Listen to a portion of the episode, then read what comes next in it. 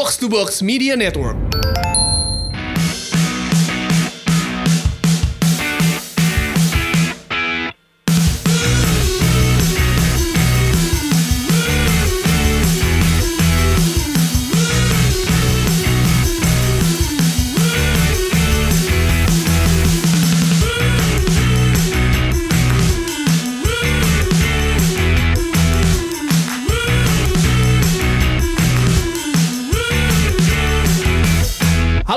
Pembaca Babe, Eh, datang lagi di Babe One on One dan kali ini bersama saya Tio Utomo. Karena sekarang lagi SEA Games eh, Manila 2019, kita dulu juga punya memori yang luar biasa banget di SEA Games tahun 91. Mungkin banyak pembaca Babe yang sekarang ya saat itu belum lahir lah ya, masih sedang proses atau malah belum direncanakan, ya kan? Tapi eh, di tahun 91 tim nasional sepak bola kita itu berhasil meraih emas. Satu-satunya emas di SEA Games di cabang sepak bola. Dan di sebelah saya nih sudah ada dua legenda sepak bola Indonesia yang saat itu ada di skuad tim nasional Indonesia di SEA Games eh, Manila 91 di sebelah kiri saya ada Kang Maman Syaraman Kang apa kabar Kang? Baik. gimana malam. nih Kang?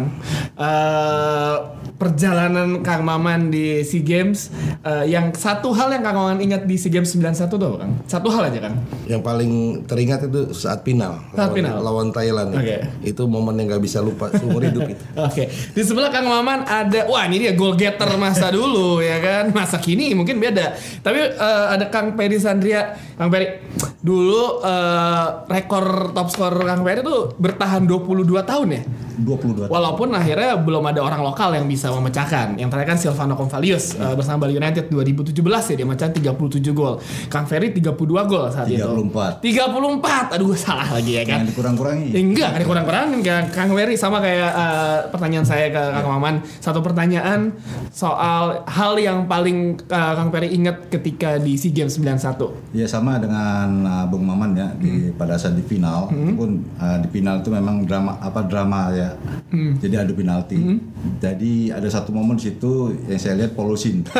Pertandingan terakhir dia nggak mau lihat, nggak mau lihat karena itu gol penentu. Iya, Kalau iya. kita itu gol itu juara. Iya. Dia sampai membelakangi. Iya. Sampai belakangi sampai juga dia mau keluar uh, pintu stadion. Akhirnya dia nggak sampai begitu peluit panjang masuk rame gemuruh baru dia balik ke belakang. ya Segitunya ya? final lah kita ya itu seru. Ngomongin eh, coach eh, Polosin eh, Anatoly eh, Polosin kita tahu di saat itu kan mungkin eh, equipment dan juga peralatan dan juga sistem eh, eh, latihan yang sekarang dengan dulu kan sangatlah beda kan. Eh, coach Polosin saat itu terkenal dengan disiplin yang sangat tinggi dan juga latihan fisik yang ugal-ugalan nih. Iya. Eh, saya ingat saya pernah baca berita eh, ketika itu ada beberapa pemain yang ngundurin diri. Kang. Itu emang se, se, se seberat itukah atau gimana sih? Cuman Kang Maman? Ya, eh, mungkin bukan ugal-ugalan ya. Polusi sendiri, setahu saya dia dosen. Hmm. Dia dosen, dosen, dosen fisik. Jadi dia lebih menguasai fisik. Sedangkan asistennya itu Yurin. eh, Yurin itu memang pemain timnas. Oke. Hmm. Di nama cup, di nama cap dia. Jadi memang kolaborasi ya. Jadi untuk Polusin sendiri memang lebih banyak semua bebannya ke fisik. Hmm. Bahkan memang yang dikatakan tadi saudara Tio ini berlatih dengan alamnya. Kita kos- latihan fisik kita naik gunung terus itu. itu tempat tempat tentara ngambil baret itu di Gunung Lagadar Cimahi saya ingat. Itu dari mulai satu putaran nanti latihan berikutnya dua putaran tiga putaran. Gitu. jadi memang kita di, digenjot fisik terus ya. bahkan kita di di apa diuji coba uji coba la- nggak pernah nggak pernah bagus. Karena apa? Karena latihannya kita menunya tiga kali kayak makan. Pagi siang sore. Sorenya pagi latihan siang latihan sorenya game uji coba. Ya itulah yang akhirnya banyak teman-teman pemain merasa nggak kuat dengan dengan programnya dia ya. Akhirnya karena dia Akhirnya saya nggak sanggup deh. Iya. Ampun, ampun gitu. tapi memang kita pahit di situ ya, bertahan di situ ya. Baru merasa bahwa kita main lawan Singapura kita masih bisa tempo tinggi dua kali 45, lawan Thailand 90 menit injury time, tambahan waktu ya 30 menit masih tempo tinggi. Wih. Itu baru kita baru kita menyadari bahwa latihan yang berat itu gunanya untuk itu. Gaspol. Dan sampai Ya, juara. tapi memang kalau pelatih-pelatih Eropa Timur memang identik dengan uh, Fisik. fisik ya memang outdoor itu harus lebih, uh, lebih tinggi gitu ya. Uh, di sini memang untuk program latihan itu banyak di eh, urin ya. Untuk program untuk fisik itu banyak di polusi jadi memang udah dimodif sama mereka. Jadi hari-hari kita itu bukan makan dengan bola makan dengan eh, sepatu cat terus ya itu lari-lari terus. Jadi memang kita harus butuh itu gitu Eh, pertama memang kita ini latihan apa gitu. Kita nggak ngerti man ya. Iya. kita latihan apa ini yang kita butuhkan kok ini kan gitu. Kok bisik-bisik-bisik terus. Tapi eh, beliau beliau bicara jangan mengeluh gitu. Jangan mengeluh. Karena apa? Hasilnya nanti akan kalian nikmati. Ternyata rupanya pas waktu kita juara kita berpikir eh, oh iya ini rupanya di sini hasilnya itu karena latihan itu tadi apa latihan fisik-fisik terus teknik kita nggak punya teknik gimana ya teknik kita nggak punya Sama sekali nggak punya. sama sekali. Kalau ibarat orang Thailand bilang tuh si ada salah satu kembar tuh, Sutin ya, Sutin apa, Sutin Cek itu ya. Dia nanya "Eh, ini pemain Indonesia kayak babi hutan. Jadi nggak ada lelahnya, nggak ada capeknya, lurus lurus aja. Nah, dan itu eh, persiapannya berapa lama ya untuk kayak latihan fisik? Tiga dan- bulan, Tiga bulan seperti itu terus. Jadi emang hasilnya eh, terlihat nggak? Kalau kita lihat, kalau kan main ketika di kualifikasi Piala Dunia timnas senior kita eh, terlihat babak kedua fisiknya kedodoran. Apakah emang sepertinya harusnya di kelilingin gunung lagi biar fisiknya pas lagi? Nah, itu kan tiga bulan nih persiapan semuanya. Eh, total yang dibawa tuh pasti 23 pemain ya yang ke eh, Filipina. 22. 22 ya, 22. 22, Heeh. Eh, kita tahu di Filipina sekitar tahun 90-an pasti eh, musuh bebuyutan Indonesia. Ya. Siapa lagi kalau bukan Thailand ya kan? Tapi selain Thailand ada nggak sih negara yang yang lumayan bikin eh, kita saat itu kayak was-was gitu? Waktu itu kalau nggak salah muncul uh, tim baru itu Vietnam ya. Vietnam itu juga agak agak susah kita kalahkan waktu itu. Kalau Kita waktu itu menang lawan mereka itu 1-0. Itu juga seperti yang kemarin juga yang dilihat kita mau adu jotos terus mereka. Wah kemarin juga seru tuh. ya karena mereka dia punya pemain tuh ulet gitu Iya, iya, iya. ulet uh, disiplin juga mereka tuh uh, sangat bagus gitu Iya. karena mereka mungkin disiplin mereka tuh dari tentara Iya dan dan ke lingkungan dia mereka yang perang Vietnam itu kan saat itu kan baru baru Iya. selesai selesai kan jadi emang kehidupannya keras lah dan emang Vietnam situ akhirnya eh, eh, menjadi salah satu kekuatan baru di Asia Tenggara bersama Indonesia dan Thailand tapi eh, berbicara di SEA Games tahun 91 eh, lawan Singapura kita menang lawan Malaysia lo kita ketemu Malaysia kan ya Eh, Singapura Thailand habis itu final kan Singapura Thailand. Ah, Thailand. Nah di final lawan Thailand itu, eh, Kang Maman kan itu penalti kan, ada penalti. Iya, iya. Kang Maman kan hampir kan tidak gagal. Tidak gagal ya. Itu Kang Maman, eh, saya waktu itu baca eh, eh, cerita Kang Maman, kalau ini anak-anak sampai kalah, Kang Maman kayaknya Iya. mau melakukan sesuatu kayak, aduh nih kalau kalah gara-gara saya nih, Iya. gitu. Dan untungnya enggak kan. Dan waktu itu melawan Thailand, eh, tadi di off air eh, Kang Ferry bilang, eh, Kang Maman atau Kang Ferry, ada lima sweeper yang dimainin. Iya, Itu apa alasannya eh, kenapa memainkan lima sweepers di pertandingan lawan Thailand? Ya waktu itu memang masalah teknik kan kita serahkan ke pelatih. ya. Kita nggak tahu lah di dalam pertandingan kita juga kaget kok ini pemain bertahan semua atau mungkin mau bertahan. Itu taktik dari dari polusi. Taktik apa pun yang didapat, yang dia dipelajari. Kalau kita juara ya mau mau gimana lagi ya. Kita mau taruh pemain yang aslinya. Kalau kita juga nggak juara berarti itu Iya. kekalahan. Jadi momen yang paling bersejarah sama saya itu waktu itu saya nggak nggak bisa cetak gol pada saat penalti. Mungkin kalau itu kalah saya nggak mau pulang. saya malu malu sama masyarakat. karena saya ya. Tapi mungkin Sudirman bisa cetak ya, bisa Ya. cetak gol dan pahlawan saat itu memang Edi Harto kipernya. Ah, di Harto. Dan kenapa kenapa banyak yang nggak mau banyak yang nggak mau nendang ya, Per ya? Banyak yang nggak mau nendang, nggak mau nggak mau nggak mau. saya siap.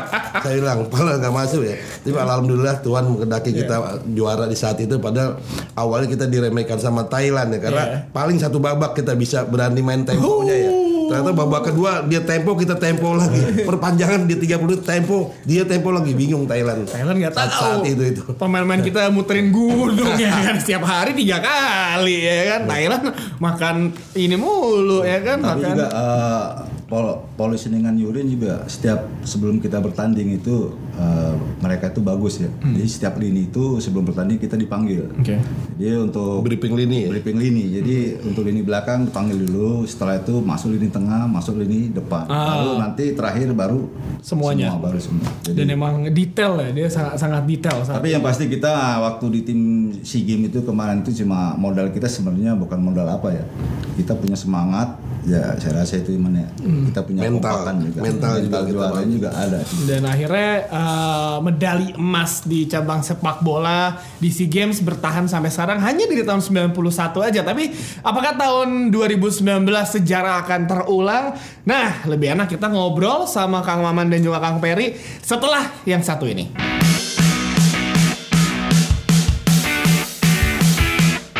Masih di Babe One on One juga masih bersama saya Tio Utomo dan juga legenda sepak bola kita ada Kang Maman dan juga Kang Peri Sandria. Wah di Woman ini gawat nih. Eh, perbincangan saya eh, banyak sebenarnya mau ditanya tapi mendingan kita to the point aja. Peluang tim nasional kita di SEA Games. Kita tahu eh, penampilan timnas kita di SEA Games oke banget lah sejak pertandingan pertama. Hanya keselip itu kalah lawan eh, Vietnam kecolongan. Eh, memang Vietnam mainnya bagus banget secara eh, skill- apa secara teknik dan lain-lain. Tapi ngelihat dari persiapan tim nasional sekarang dan Kang Ferry sama Kang pasti eh, menonton lah timnas kan. Sebenarnya eh, dan juga kan ini main di Manila juga di Filipina juga kan Eh, mengenang tahun 91 hegemoni tahun 91. Jadi eh, sebenarnya apa sih yang Kang Maman dan juga Kang Ferry lihat dari tim nasional yang saat ini apakah eh, eh, mereka sudah cukup atau mungkin ada beberapa kekurangan yang Kang eh, Kang Ferry dan Kang Maman lihat yang da- dari dari sisi mantan pemain karena mungkin kalau kita kan sebagai eh, warga negara yang baik yang awam sepak bola yang cuma nonton bola di layar kaca doang mungkin wah ada yang kurang gitu. Menurut Kang Maman Kang Ferry? Oke, menurut saya di awal mengenang SEA Games 91 di Filipina dan sekarang di Filipina lagi. Mudah-mudahan emas di tangan. gitu. Harus itu. Ya, emas di tangan. Yang kedua, saya lihat juga mungkin perkembangan sepak bola sekarang itu udah lebih lebih meningkat, lebih maju dan materi pemain juga beda sama kita kita zaman dulu ya. Yang ya cuman mungkin sebenarnya di dalam tim ini kan ada kelemahan, ada kelebihan ya. Tim ini udah cukup bagus ya dan kemarin juga kecolongan lawan apa Vietnam ya dan saya berpirasat kalau kita lolos di semifinal ini lawan Myanmar kita pasti juara. Yang- tapi mungkin di sisi di sisi kelemahannya sedikit dibandingkan dengan ke kelebihannya di, di di era yang sekarang. Ini bagus-bagus semuanya meningkat. Tiga kali lipat kayak kita zaman dulu ya. yang benar. Iya, tiga kali lipat dari segi tekniknya apa yang cuman mungkin ada satu sisi yang mungkin mungkin mentalnya ya. Iya. Mental men- mental mental mental juara, mental apa yang kedua banyak juga kurang sabar ba- banyak sering Oh iya iya iya emang tuh permasalahan anak muda ya. Possessionnya udah bagus. Begitu serang dari kiri dia paksa dari kiri, serang dari kanan dia paksa dari dari kanan. Beda sama, sama apa yang Vietnam ya, dia Iya, cukup iya, sabar. cukup rapi. Dan rapi, Eh. dia nggak mau hilang bola ya. Di Itu main yang- rapat yang- dia main, eh. Tapi soal fighting spirit ya kan soal apa chemistry terus dia dia punya apa kombinasi play ini cukup bagus. Kita punya andalan kan pemain-pemain cepat Sayap. di sayap. nah Sadil, itu yang memang harus ya. kita manfaatin.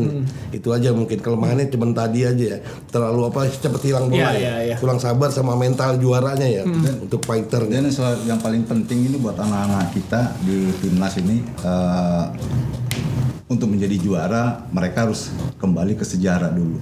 Ya, mereka harus mengingat, oh dulu waktu tahun 91 senior-senior saya di sini pernah juara SEA Games. Syukur-syukur bisa dipertahankan ya. Kalau dilihat sekarang anak-anak sekarang eh, memang sudah cukup bagus, setiap lini sudah cukup bagus. Semua yang dia katakan uh, Bung Maman tadi benar. Cuma satu juga buat mereka harus diwanti-wanti juga harus uh, ada masukan juga buat Indra Sapri, coach Indra Sapri masalah emosi ya. Ini kalau saya lihat mereka sedikit asal kesenggol mau berantem. Asal kesenggol. ini saya takutnya ini nanti mereka lawan Myanmar dengan taktik begitu pancing. pancing emosi, nah, ini bahaya. Tetap mereka harus fokus, ya karena ini pertandingan semifinal bahaya, gitu ya. Ini ya eh, kalau untuk setiap lini, untuk sayap tadi uh, Bung Maman bilang, saya rasa kerjasama mereka udah bagus, udah padu. Eh, di sini juga seperti Padil, seperti apa eh, Ropal apa? Osvaldo Hai. Osvaldo, si Egi, ini harus bisa lebih bekerja sama lagi di depan, gitu. Karena di sini Egi dengan Padel ini bola-bola bola mematikan nih, Iya, iya, ini dua orang ini, saya rasa ya. Eh, untuk gelandang dan pembawa saya rasa nggak masalah. Ya, kalau ngeliat di deretan staff kepelatihan Indra Syafri kan sekarang banyak eh, mantan pemain bola juga ya. Ada salah satunya Kurniawan Di Yulianto lah. Apakah memang eh, dengan membawa legenda-legenda sepak bola Indonesia ke dalam squad eh, dalam kejajaran ofisial tim nasional Indonesia, apakah itu kurang lebih membantu untuk para anak-anak ini untuk lebih kayak oh eh, saya di eh, walaupun mungkin mereka nggak nggak nggak nggak menonton ya nonton Kurniawan dulu pas lagi jaya-jaya misalnya eh, melihat apakah wah ini saya dilatih oleh legenda apakah ini membantu untuk eh, meningkatkan eh, eh, kepercayaan diri mereka Secara psikolog- psikologis ya mungkin saya, saya rasa sangat membantu itu support. ya. Apalagi kalau Kurniawan yang lebih gila legenda lagi ya mungkin kalau kita dibawa ini kali ya. harusnya ada yang sebelah satu di bawah Harusnya, juga ya. Harusnya. Dan eh, kalau ngelihat eh, skema yang diterapkan oleh Indra Syafri ketika lawan Thailand kan eh, Thailand eh, awalnya juga nggak kaget mereka bisa dikalahkan Indonesia dengan skor 2-0. Indra Syafri ketika lawan Thailand eh, bermainnya kan kita nggak bisa bilang dia bermain secara menyerang kan, Be- bertahan dan attack. Emang pemain-pemain kita kan cepat-cepat semua lah ya. Dan itu dilakukan ketika melawan eh, Singapura di babak kedua perubahan lagi terjadi. Dan terakhir melawan Vietnam pun juga para pemain Vietnam frustasi sampai ya dan kecerdikan Vietnam adalah ketika dia ngubah posisi ketika mengambil tendangan penjuru ya akhirnya kita kebobolan juga. Tapi memang eh, apakah dengan formasi yang sekarang ini skema yang diterapkan oleh coach Indra Safri dengan melihat lawan-lawannya eh, eh, bermain bermain bertahan dan melakukan counter attack secara cepat apakah itu memang sesuatu yang yang yang paling efektif sejauh ini bagi pemain kita? Ya, jadi kalau menurut saya kultur siap negara juga beda-beda ya. Terutama melawan Myanmar, Myanmar jangan dianggap enteng.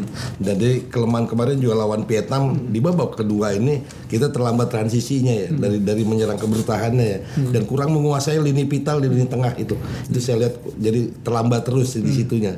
Terus yang kedua dari mulai lini belakang, lini tengah, lini depan mungkin yang oke lini tengah ke depannya. Tapi lini belakangnya kemarin masih kurang ya. Oke. Main ambil habis ya kan di wingback kanannya. Terus bermain juga emosional ambil-ambil sekali kurang ini ya chemistry ya dengan kedalamannya itu ya. Komunikasi terlalu nafsu kurang ya. Ya komunikasi kurang agak sedikit lemah dan itu ha- harus diperbaiki ya di saat lawan-lawan Myanmar. Karena nih Myanmar beda dengan Vietnam ini. Iya. ya dari segi kualitas. Ya dan dan yang menarik juga kan kalau kita ngelihat di squad yang sekarang ada pemain ya. Egi kalau kita lihat secara kasat mata mungkin hampir sama dengan para pemain tapi dengan gaya bermain dia yang bisa lebih tenang ya memang melihat eh, eh, terlihat dia memang didikan Eropa eh, berbeda lah. Misalnya dia bermain hold ballnya bagus nunggu nunggu pemain bergerak dan memang dan juga kita tahu Sadil juga bermain di Liga Super Malaysia di eh, musim lalu bersama eh, Ked- eh, Kedah ya Kedah. Eh, dan yang menarik juga dan tiga tidak ada striker utama yang yang yang beneran berpostur besar kan Osvaldo. Nggak mau masih ini. Jadi eh, apakah lini depan Indonesia Osvaldo Sadil dan Egi ini adalah yang ter- yang terbaik? Terbaik. yang Ini terbaik ya kalau menurut saya yang terbaik ya. Ini juga si Egi dengan si Padel juga harus memberi support dengan yang lainnya karena dia eh, udah bermain di luar. Dia sedikit baiknya dia harus memberi support pada teman-temannya. Dan ke- eh, kelebihan dia itu harus dia yang dia punya harus dia keluarin. Dan yang lain juga harus eh, harus bisa memahami apa kemauan si Egi, apa kemauan si Padil, apa kemauan Osvaldo. Ya, itu sangat penting banget itu. mungkin tambahan ya kelemahan di, di kenapa dia yang tadi di vital tengah ini peranan seniornya kurang maksimal Evan Evannya Evan tiga pertandingan empat ini datar-datar Ya, aja ya, ya, ya. kurang-kurang apa memberikan apa sih menginspirasi Ya, atau ya, memberikan ya. motivasi Nah. terhadap yang seni yang juniornya yang lagi-lagi maksimal semua Nah. ini Evan sama yang siapa nih dari satu lagi. Nah Zulfiandi dia bermain nggak kurang, Kurang. kurang maksimal itu yang yang senior bisa kasih motivasi, kasih harus main, motivasi main, pasti ikut. mungkin Ya ya. Dan eh, yang menarik kalau misalnya kita lihat di eh, lini belakang Indonesia kan, eh, ber- eh, tim eh, Akira Nishino pelatih Thailand pun juga menguji lini pertahanan Indonesia ketika melawan Thailand. Eh, Vietnam pun juga sampai frustasi. Eh, Singapura Fandi Ahmad juga bilang ini pemain Indonesia bertahannya bagus dan pemain depannya cepat-cepat. Apakah memang eh, eh, lini pertahanan Indonesia yang ada back four ini ada Asnawi di sana Eh, dan ada kiper eh, timnas Indonesia yang mukanya mirip sama kayak Pak Riza Balaga di Chelsea, Nadio. Apakah memang eh, selain lini tengah, lini belakang pun eh, tidak terlalu memiliki masalah yang yang yang yang terlalu eh, serius gitu? Saya rasa mah kalau lihat kemarin di lini belakang tuh saya rasa udah cukup bagus. Mereka disiplin ya, disiplin untuk main to man juga lawan menjaga lawan juga bagus. Cuma hanya sedikit uh, mereka lengah tuh karena tidak ada komunikasi itu aja sedikit. Komunikasi yang kurang mereka. Komunikasi ya penting. Sama seperti kita akan berkomunikasi dengan dua legenda ini dengan cara bermain games. Gamesnya seperti apa? Habis yang ini ya.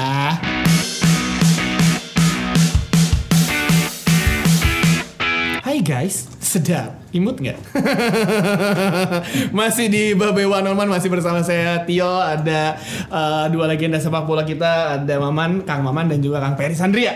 Dan tadi kita udah ngobrol soal memori SEA Games 91 dan juga ada eh, membahas soal tim nasional sekarang. Tapi sebelum masuk games ada satu pertanyaan yang menurut menurut gue menarik. Ini emang emang benar namanya IGK Manila itu diberi gara-gara kita juga dapat medali emas di SEA Games. Ya mungkin sesuai dengan nama dia Erika Manila.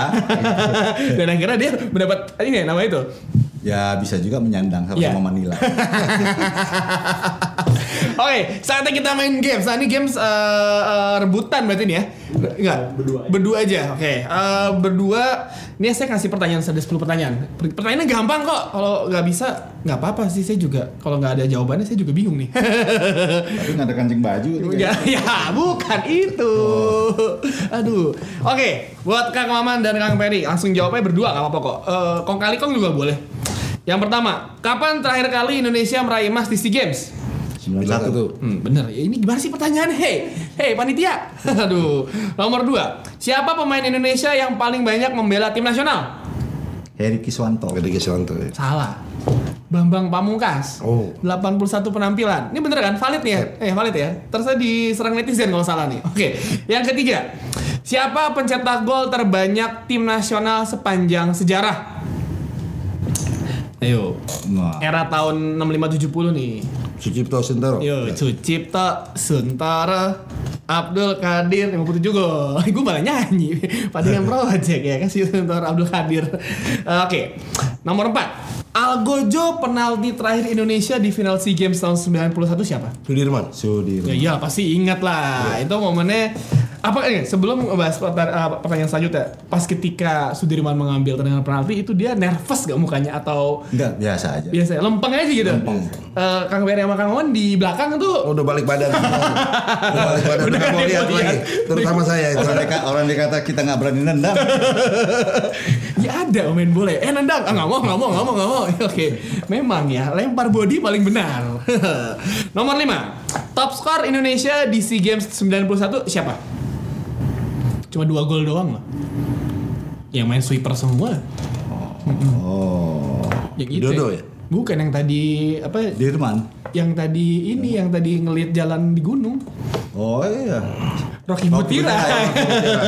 Sampai sekarang masih konsisten dia uh, menggunakan sepatu beda dan sendal beda warna. Gue terakhir kali ketemu ngobrol sama dia juga gitu. Sendalnya beda warna. Pikiran juga beda warna. Setelah dia aja lah ya. Oke, nomor 6. Ca negara mana yang paling banyak juara di cabang olahraga sepak bola SEA Games? Thailand. Thailand. Iya nih Thailand 16 kali curang ya dia. Ini curang banget ya Thailand nih, tapi kan nggak bisa lolos. Untuk pertama kalinya di 91 eh 2019 eh, nggak ada Thailand sama Malaysia di semifinal. Alhamdulillah ya Allah, rezeki kita. Nomor 7. Siapa Menteri Pemuda dan Olahraga pada tahun 91? Wah, ini 91. 91. Heeh. Yang dari Padang itu siapa yang dari Padang? Wah. An- an- anaknya saya follow di Instagram. Lupa lupa. Ada yang dari Padang ya? Lupa. Aduh dulu ini eh, partainya warna kuning. Mm-mm. Eh bener kan nih? Iya, Golkar. Gue salah lagi. Iya bener Golkar. Heeh. Nyerah nih. Nyerah nyerah. Akbar Tanjung. Aduh. Oh bukan dari Padang ya? Saya nggak tahu. Emang dari Padang? Apa dari Padang? Tadi saya mau bilangnya Harmoko. Hari-hari bersama Harmoko. Setelah kelihatan tua saya. Oke, eh, nomor 8. Siapa pelatih timnas terakhir yang membawa Indonesia ke final SEA Games? Lokal nih, lokal nih. Dan Ba- Windo. Salah, baru dipecat dari ti, eh, Tirakabo. Oh. Rahmat Darmawan. Rahmat Darmawan. SEA Games 2011 kita kalah lawan Malaysia lewat adu penalti emang ya. Nasib kita kenapa sih kalau kurang beruntung adu penalti? Emang kalau penalti tuh ditawarin nggak ada yang mau atau emang terlalu berat gitu bebannya. Biasanya udah ada penendang. sih. Udah ada penendang. Ya, tapi saat itu mental bicara kan. Ya ya ya. Banyak yang nggak siap atau Ciut siap. langsung kayak Iya. eh gitu ya kan. Oke, nomor 9. Siapa yang memakai nomor punggung 10 di timnas umur 23 sekarang? Egi. Wih gila, kamu pasti nonton Egy. terus nih ini. Egy Maulana. Egy Maulana Fikri. Dan yang terakhir, siapakah ketua umum PSSI sekarang? Edi. Edi. Bapak Edi. Edi Bapak Edi. Hah? Ketua PSSI sekarang? Oh Pak Iwan. Pak Iwan. Pak Iwan. Iwan Bule. Iwan boleh. Eh, yang terakhir emang iya Pak Edi. Jadi eh udah nih berarti nih. Setelah kuis selesai nih kita. Waduh, padahal masih pengen ngobrol. kita ngobrol Yang yang ada waktu 10 menit lagi. ada nih kita boleh ngebahas main-main yang suka kabur malam-malam nggak? Kang Ferry, Kang Maman, terima kasih Oke, banyak ya, loh. sama-sama. Ini Ya. seru banget nih eh, perbincangan kita hari ini. Gue eh, banyak banget dapat cerita off air dan on air. Walaupun memang yang off air lebih lebih gawat ya. Eh, Nggak boleh di nggak boleh di, di disebar-sebarkan. Dan jadi eh, satu eh, pesan buat para pemain tim nasional umur 23 yang sekarang berlaga di SEA Games atau mungkin nanti ke depannya yang akan bermain di Piala Dunia uh, umur 21 tahun depan di Indonesia. Mungkin Kang Ferry dan Kang Maman ada pesan-pesan buat adik-adik kita lah. Yang pertama harus latihan lebih kerja kerja kerja keras lagi. Hmm. Kita ada momen penting di Piala Dunia dan itu jadi apa jadi apa ya, eh, antusias kita untuk lebih berkembang lagi ya, sepak bola Indonesia. Itu adalah pintu ke- kita ke eh, apa pentas dunia atau ke para pemain ke Eropa, ke Jepang. Kalau saya pemain saya ke Jepangnya dulu. Nggak usah ke Eropa susah. Kang Ferry? Ya kalau saya mereka selalu siap dengan situasi apa pun dan tetap semangat. Eh, kalau mutu saya sendiri pribadi, jadilah yang terbaik bukan yang terhebat. Oke, jadilah yang terbaik. Jadilah yang terbaik juga. Lebih baik lagi kalian terus menya- menyaksikan Babe One on One bersama saya Tomo. Siapa tamu selanjutnya? Wah, siapa ya? Siapa di sini? Oh, ada lah ya, eh, selebgram. Eh, siapa ya selebgram? Jadi eh, sampai jumpa di episode Babe One on One selanjutnya. Saya Tio Tomo pamit dulu eh, bersama kru yang bertugas nih rame-rame nih. Halo, ya, terima kasih loh. terima kasih. Bye bye.